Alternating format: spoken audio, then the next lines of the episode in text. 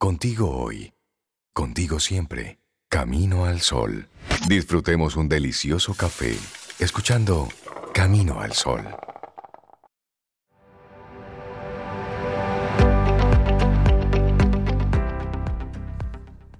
Según Gilbert Keith Chesterton, una de las grandes ventajas de la prisa es que lleva demasiado tiempo. Totalmente.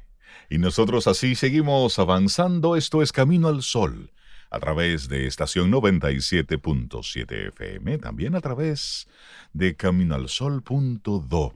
Y bueno, seguimos conectando con gente chévere, gente buena vibra en nuestro programa y les damos ese saludo y ese abrazo en la distancia a Isaías Medina. Buenos días, bienvenido a Camino al Sol. ¿Cómo estás? Buenos días, gente linda. Bueno, martes por la mañana, gracias a Dios, bien, de verdad. Hiper, mega, ultra, archi. Ya ustedes saben la respuesta, ¿sí? porque esto va a ser hasta que la muerte nos separe. la actitud de uno vivir eh, un poco distanciado de, de todo el día a día, a veces ayuda para uno sostener un poco que la calma en el centro. Muy bien, jóvenes, de verdad. Y, Espero que ustedes también y todos los sí, radio escuchas. Estamos, estamos bien y sobre todo con la decisión desde la conciencia de si no estamos bien o si hay algunas cosas que no están bien, ¿cómo las podemos ir ajustando? Y creo que eso es precisamente algunos de los temas que vamos a estar conversando contigo hoy, porque lo que está sucediendo ahora sigue sin estar claro. Mucha gente lo está dando por sentado como que ya pasó todo. Como si esta época de aislamiento, de crisis del coronavirus fuera una especie de ciclón que tú lo viste, físicamente pasó, destrozó y siguió. No. Esto no es un huracán, no es un ciclón. Esto es un, esto es un tiempo, es un espacio donde están ocurriendo muchas cosas. La mayoría no las vemos, la mayoría no las entendemos. Por lo tanto, seguimos, Isaías, en un momento de incertidumbre y de desconocimiento. Así es, así es. Eh, esto va para largo. De verdad no hay visos de que todavía se termine. Esto es como cuando usted está en un aeropuerto y usted escucha por la bocina que su vuelo se retrasó. Entonces te dicen que se retrasó 20 minutos. Y entonces pasan los 20 minutos y, vuelven y te salen otro, con otro mensaje y te dicen que está retrasado por 40 minutos. Y así te van diciendo que estás retrasado por una hora, por dos horas, por tres, hasta que... O no te dicen nada ya. O definitivamente no te dan información ya y tú sospechas que algo sucedió. Bueno, pues lo más probable es de que nosotros estemos en esas primeras tonadas de llamada a la acción, eh, llamada a, que se canceló este, este, este vuelo, ¿verdad? Entonces no sabemos cuándo que lo van a reactivar, porque el tema es, señores, que por un lado está obviamente que la crisis de salud. Y por otro lado está su consecuencia, que ha sido una crisis económica. Y para China tienen ya cuántos, siete meses desde que sacaron a reducir esto en diciembre pasado. Exacto, ellos están desde diciembre en esto. Sí, desde diciembre y bueno, ellos parecerían que están en una normalidad, entre comillas, subrayado negrita, pero el resto del mundo todavía está lidiando con los picos, con aplanar la curva, con todo esto que sugiere, y en el caso de nuestro país hay un ingrediente adicional que son las elecciones, Exacto. que todo eso desvirtúa, confunde, hay una, un, nerviosismo más allá de la economía, más allá de la salud, y es la política, porque nuestro país es un país hiper mega politizado, todo está permeado por la política.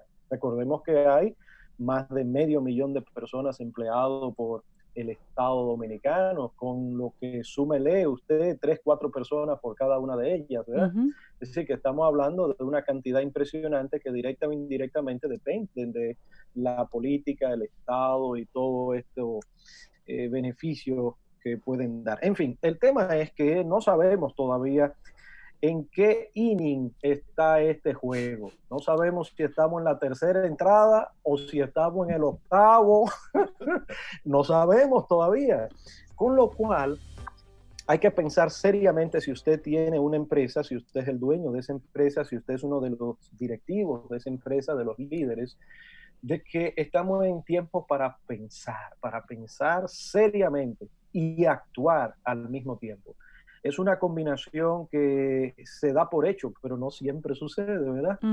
Eh, el pensamiento y la acción a veces toman un tiempo en lo que se ponen de acuerdo. Es el caso, por ejemplo, de algunos amigos académicos, académicos de nuestras universidades que pueden plantear una teoría, pueden analizar un problema y luego se reúnen entre ellos mismos a darle vuelta al pollo, ¿verdad? Pero el que está metido en el día a día manejando un negocio tiene que pensar y actuar inmediata mismo. Ese es el detalle, ¿sí? Em, dicho eso, hay una pregunta que siempre, siempre tenemos ahí a flor de labios que dice, ¿qué necesito hacer para sobrevivir y mantener la estabilidad de mi negocio? Es una pregunta que se deben hacer más de uno ahora mismo. Miren, hace ya unas dos semanas que vienen sacando algunas informaciones en Facebook, en Instagram, comunicados de algunas empresas locales que están cerrando sus puertas algunas eh, sucursales, por lo menos, quizá no el negocio principal, pero sí algunas sucursales. Es el caso de Bondelic en la Sarasota, por ejemplo. Con un comunicado en estos días donde dice que va a tener que cerrar sus puertas.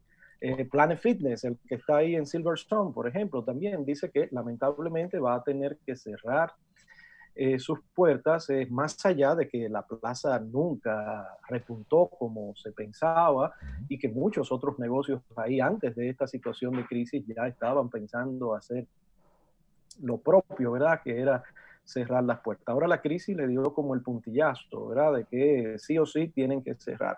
Eh, el caso de Mitre, el restaurante Mitre, saca un comunicado donde se va a fusionar con, eh, ahora no voy a recordar el nombre, siempre otro restaurante que sospecho que debe ser de su grupo también empresarial y se van a fusionar.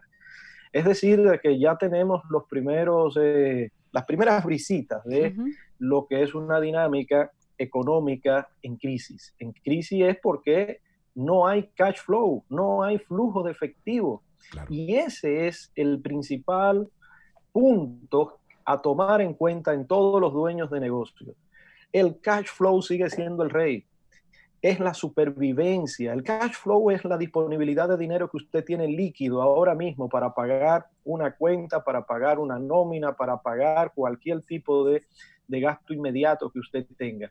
Entonces, ese es un detalle que si como dueño de negocio, quizá usted puede sentir que tiene cierta holgura y que usted, eh, caray, le pesa, porque en verdad, señores, pesa uno decirle a algún compañero de trabajo, a algún empleado de tantos años que ya no vamos a poder seguir eh, en esto por la razón obvia de que el oxígeno se me acaba se me acaba el oxígeno, señores. Eh, eh, el tanque de oxígeno, por ejemplo, si te da para ti, eh, ¿cómo lo compartes? Ustedes lo han visto en los aviones, ¿verdad? Siguiendo el mismo ejemplo. Cuando Tienes que estar tú protegido primero. Primero, ponte tu mascarilla, ¿verdad? Y, después ayuda al que está al lado, aún sea el hijo tuyo. Es normal. Primero tenemos nosotros que sostenernos para poder entonces sostener a otros. Esto es un mensaje muy tremendo que está sucediendo también, sobre todo aquel para el que se considera que es un empleado eh, hasta que la muerte lo separe. Ya venimos con hace unos 15, 20 años dándole vuelta al concepto de emprendedurismo y en los últimos 5 o 6 años sé que ha venido como una suerte de ola esto de emprender, de sostener algún tipo de idea, pero ya vemos que no es tan fácil como se ha sugerido desde el principio, ¿verdad? Porque el que es un buen gerente o es el que es un buen empleado puede ser un fatal dueño de negocio. Y esa es la condición, digamos, para, para nosotros poder mirar esto desde otra óptica. Si usted es empleado ahora mismo, eh, por supuesto que si usted le sale muy bien eso de dar seguimiento, el trabajo que usted hace, eh, hay, pros, y contras. Ya usted ve esta situación de crisis. Eh, por supuesto, también el emprendedor que normalmente no tiene cash flow se va al traste, se va con todo y equipaje en estas situaciones porque el cash flow es el rey. Claro, y eso si lo ponemos como un elemento agravante, lo caro que sale para la microempresa, para las pymes, estar operando. Esto independientemente que en, los, en estos últimos tres meses se han, se han flexibilizado algunas partes impositivas, pero realmente es, es, pesado, es costoso, es, es difícil. es difícil tú mantenerte operando, tú mantenerte vivo en, en países como los nuestros. Es todo un reto y esta crisis en la cual la mayoría de los negocios pues se ven atados de, de, manos de no poder hacer y de poner en práctica la razón de ser de su negocio, pues esto al final pues da un traste importante y si a eso le agregamos como una cerecita el que nosotros vivimos prácticamente empeñados, es decir, donde con la tarjeta de crédito, con los préstamos, es que se va desarrollando esa vida económica, ese, esa facilidad económica del momento. Entonces son varios puntos a tomar en cuenta ahí. Sin duda, este es uno de los momentos donde se desvela todo lo que es nuestra toma de decisiones erradas Sí, esto, somos muy, muy, muy solícitos al momento de tomar una decisión emocional. De hecho, desde la ciencia ya se sabe que es el disparador de la toma de decisión, es la emoción. Entonces, cuando se trata también de nuestro estilo de vida, vivimos empeñados. Lamentablemente, eh, el dominicano es uno de los grupos sociales donde el nivel de tasa de, de deuda es mayor en Latinoamérica. Eh, sí tenemos ese récord negativo, sí, eh, que tenemos un nivel de deuda tremendo. Cualquiera que uno vea caminando por la calle debe, y mucho. Sí, bueno. ¿Qué, eh, ¿Qué forma de ponerlo? Quizá que usted vea debe, y mucho. Mírale la cara, debe. Sí, sí. Entonces, a ella ustedes ven que, por ejemplo, nuestra economía, la informalidad ronda el 60%, la informalidad, entiéndase de que es un dinero que me llega que yo no puedo explicar. Entonces, como tampoco tengo esa cultura de poder eh, llevar al banco el ahorro, porque verdad, si yo ponga usted cualquier tipo de trabajo informal, antes ponía yo el ejemplo del maletero en, en el aeropuerto, pero uh -huh. ya, ya tengo que cambiar la historia ya tienen como cuatro meses, ¿verdad? Que los aeropuertos están cerrados. Pero bueno, imagínense ustedes un maletero que tiene un salario nominal de algunos 15, 16 mil pesos, pero él se lleva 20, 22 mil pesos adicionales, aparte de su salario, mensualmente. Es decir, usted lo suma, estamos hablando cerca de 40 mil pesos que gana esa persona, pero más de la mitad no puede explicarlo. Los bancos le dicen una y otra vez, pero señor, señora, venga y deposite eso, aunque sea poco, que son 600 pesos, 400 pesos diarios, mil que usted consigue, deposítelo aquí. Pero ¿qué va? No le hacen caso porque es un día a día, ¿verdad? Tengo que echarle gasolina al motor, tengo que dejarle los 500 pesos a la mujer para que pide, para que haga la comida y todo eso. Y eso es la dinámica natural del el dominicano. Luego tenemos un problema que cuando quieran podemos hablar del problema del financiamiento hipotecario, pero eso es otra historia. Lo que estamos aquí tratando de sugerir es que tenemos una cultura del crédito, de la deuda terrible, con lo cual momentos como estos nos quedamos desnudos ante el Totalmente. mundo. Fíjense que estoy presentando un mayor problema, es lo que le decimos a las personas. Pero si nos quedamos en, el, en, la parte de los negocios, nadie sabe cuánto va a durar esto, nadie sabe, ni los mejores analistas pueden estimar. Sí, se dan números de que con la vacuna esto se va a revertir y estamos hablando de que ya hay opciones, eh, pero de aquí hasta que eso se haga masivo pueden durar, ¿qué? Seis meses, un año inclusive se plantea.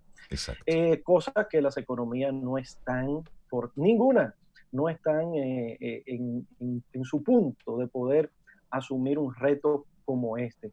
Entonces, ¿qué va a suceder? Miren, la sugerencia es de que ahora es verdad que tenemos que ajustarnos los cinturones, ¿sí? No es ser pesimista por, por, para nada, o sea, ustedes saben que no es la tónica nuestra, eh, pero uno eh, planifica lo mejor y se prepara para lo peor. Para lo peor. Esa es la tónica, ¿verdad? Yo recuerdo el caso que en el 2017 eh, se perdieron unos chicos con su que sería como su entrenador de fútbol en Tailandia.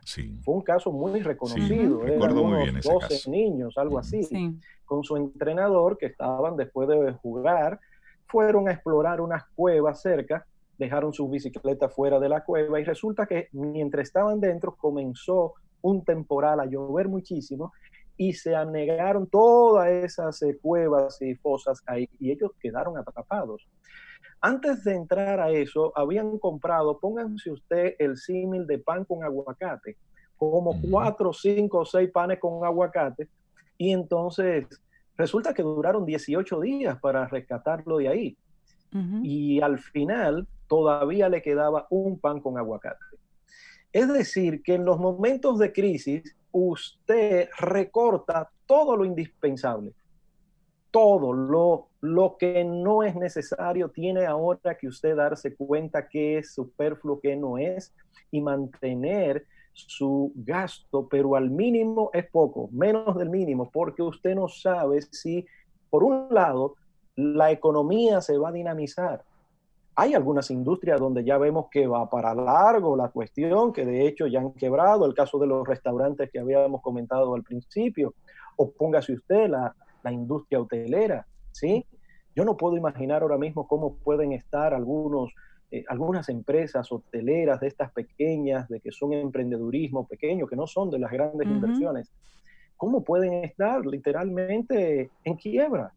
Si no tienen una buen, si no tienen un buen capital que pueda sostenerlo en el tiempo, pues el negocio desaparecerá y tendrán que reinventar otra cosa. Pero es lastimoso tener que hacer otra cosa diferente a la que usted ha hecho por muchos años por no haber previsto, por no jugar ajedrez en vez de dama.